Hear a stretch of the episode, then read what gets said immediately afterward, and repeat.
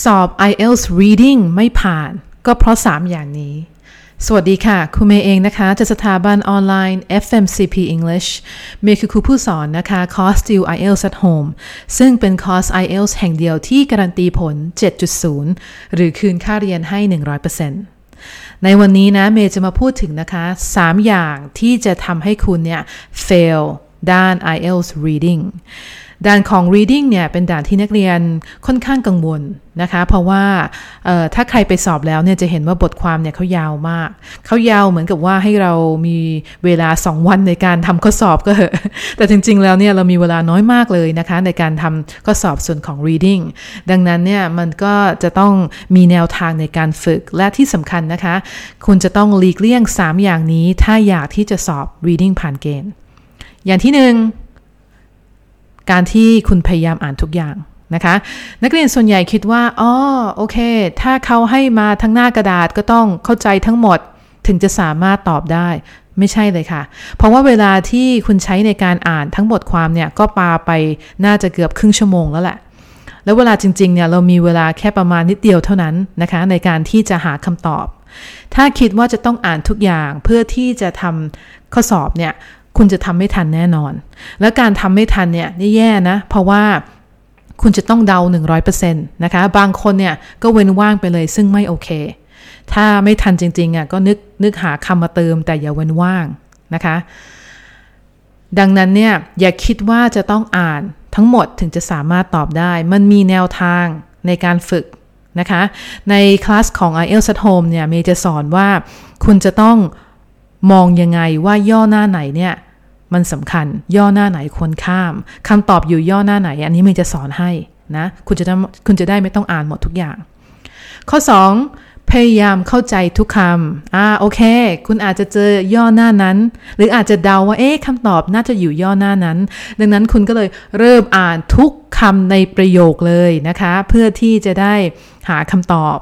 แต่ปัญหาของการโฟกัสในการอ่านทุกคำเนี่ยก็คือ มันแน่นอนเลยค่ะว่าคุณจะต้องเจอคำศัพท์ที่คุณไม่รู้ การที่เจอคำศัพท์ที่คุณไม่รู้เนี่ยเป็นเรื่องธรรมดา แต่มันจะทำให้นักเรียนส่วนใหญ่เนี่ยจอดสนิท เพราะไม่รู้ว่าจะทำยังไง ไม่รู้ว่าจะแปลยังไง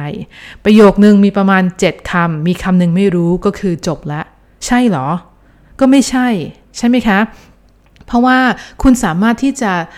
การพูดถึงความหมายของประโยคนั้นเนี่ยโดยที่ไม่รู้คำศัพท์นั้นเนี่ยก็ได้ แต่เรื่องแบบนี้มันก็คือการฝึกแล้วก็ความมั่นใจในการที่ใช้ในการแปลนะคะ แล้วเรื่องของการแปลเนี่ยก็คือจะมาส่วนข้อ 3 ก็คือไม่โฟกัสเรื่องของคำศัพท์คำศัพท์เนี่ยเป็นหัวใจของ reading เลยนะ ถ้าคำศัพท์น้อยนะคะ มีความรู้ทางด้านคำศัพท์น้อยเนี่ย คุณก็จะแปลไม่ได้ แปลไม่เข้าใจหรือไม่เข้าใจว่าคำศัพท์นั้นน่ะจริง ๆ แล้วมันแปลได้หลายรูปแบบอะไรบ้าง ใช่ไหมเพราะว่าคำศัพท์หนึ่งเนี่ยถ้าเป็นรูปแบบนามก็ความหมายหนึ่งรูปแบบกริยาความหมายหนึ่งรูปแบบ adjective ก็เป็นอีกความหมายหนึ่งถ้าเกิดคุณไม่รู้จักวิธีแยกแยะความหมายแล้วเวลาแปลเนี่ยมันอาจจะแปลผิดได้นะคะ ดังนั้นเนี่ยในส่วนของข้อ 3 เนี่ยเมมีแอป นะให้ให้ให้ให้ติวคำศัพท์ IELTS 500 กว่าคำที่จะเจอจริง ๆ นะคะ ในส่วนตรงนี้เมย์อยากให้นักเรียนของเมย์เนี่ยมีความรู้ทางด้านคำศัพท์เยอะที่สุด แต่ไม่ใช่ต้องจำให้ได้ทุกคำนี่ไม่ใช่เวลาที่มาเปิดพจนานุกรม แล้วมานั่งท่องทุกคำนะคะ นี่คือการเรียนเพื่อเฉพาะจุดจริง ๆเมเตรียมมาให้แล้วไม่ต้องไปหาที่ไหน แล้วในแอปเนี่ยมันดีมากเลยเพราะว่านอกเหนือจากจะเป็นการดูความหมายอย่างเดียวใช่ไหม เขาจะทำเป็นรูปแบบของ flash card นะคะ รูปแบบเกมส์แล้วก็การสะกดซึ่งสำคัญมาก เพราะว่าไม่ใช่ว่าคุณจะรู้คำแล้วคุณก็เลือกได้เลย แต่คำนั้นเนี่ยคุณสะกดถูกต้องไหมนะคะ นั่นแหละเป็นสิ่งที่สำคัญด้วย และอย่างที่ 3 ที่แอปนี้ฝึกนะ ก็คือการออกเสียงซึ่งจะช่วยส่วนของ listening นะคะ เวลาที่เจ้าของภาษาออกเสียงคำหนึ่งมาเนี่ย คุณรู้ไหมว่าคำนั้นคืออะไร นั่นเลยนะคะ ดังนั้นการฝึกตรงนี้ในแอปนี้เมจัดให้ของนักเรียน IELTS at Home ให้ฝึกได้เต็มที่ เพื่อที่จะมีพื้นฐานคำศัพท์ในการใช้ในทุกพาร์ทนะดังนั้นโอเค 3 อย่างนี้นะคะ ถ้าคุณกังวลเรื่องของ reading ซึ่งมันก็น่ากังวลอยู่หรอก ถ้าอยู่ดีๆ ก็ดุมดุมดุมดุมไปทำเลยนะคะ ทุกอย่างเนี่ยมันมีพื้นฐานที่ต้องฝึกนะ ฝึกเรื่องของคำศัพท์นะคะ แล้วก็เอา 3 อย่างนี้มาเป็นข้อเตือนใจว่า